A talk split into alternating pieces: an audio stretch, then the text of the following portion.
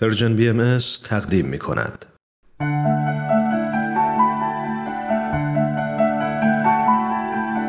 آیه های ملکوت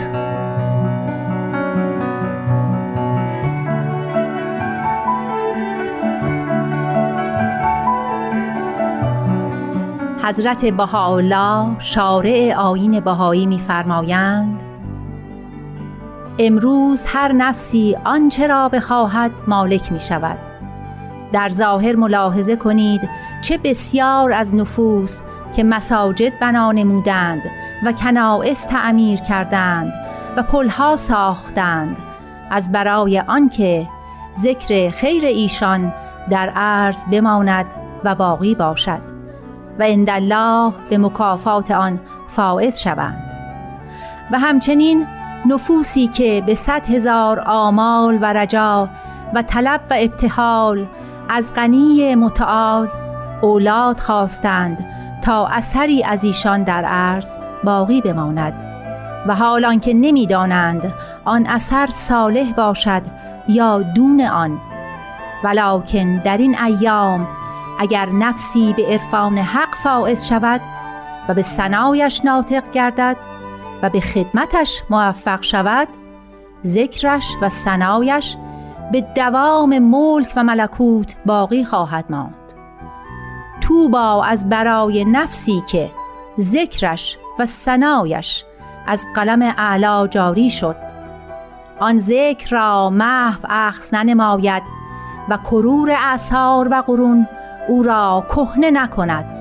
لا یزال تازه و خرم در ریاض بیان حق بوده و خواهد بود.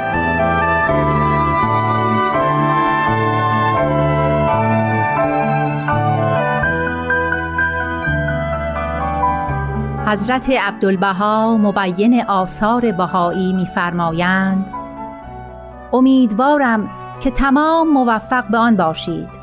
فکرتان این باشد که این نفوس دانا شوند و عموم تحصیل علوم و فنون کنند و زمان تحصیل علم از بدایت حیات تا نهایت حیات است و به واسطه علم سبب محبت من الارض شوند و سبب صلح اکبر گردند تا به اون و عنایت الهیه بنیان جنگ برافتد و اساس صلح و محبت گذاشته شود تا در دو جهان کامران گردید.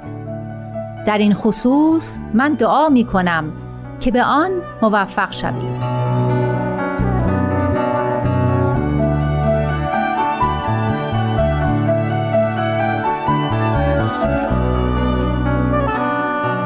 و نیز میفرمایند از خدا بخواهید که موفق به اعمال شوید نه اقوال. توجه به خدا کنید. مناجات کنید نماز کنید. بکوشید بلکه عمل خیری از شما ظاهر شود. هر فقیری را سبب غنا شوید. هر افتاده ای را دستگیر گردید. هر محزونی را سبب سرور شوید. هر بیماری را سبب صحت شوید. هر خائفی را سبب امنیت گردید. هر بیچاره ای را سبب چاره شوید. هر غریبی را ملجع و پناه باشید. هر بی سر و سامانی را منزل و معوا شوید. این است صفت بهایی. اگر به آن موفق شویم بهایی هستیم. اگر موفق نشویم خدا نکرده بهایی نیستیم.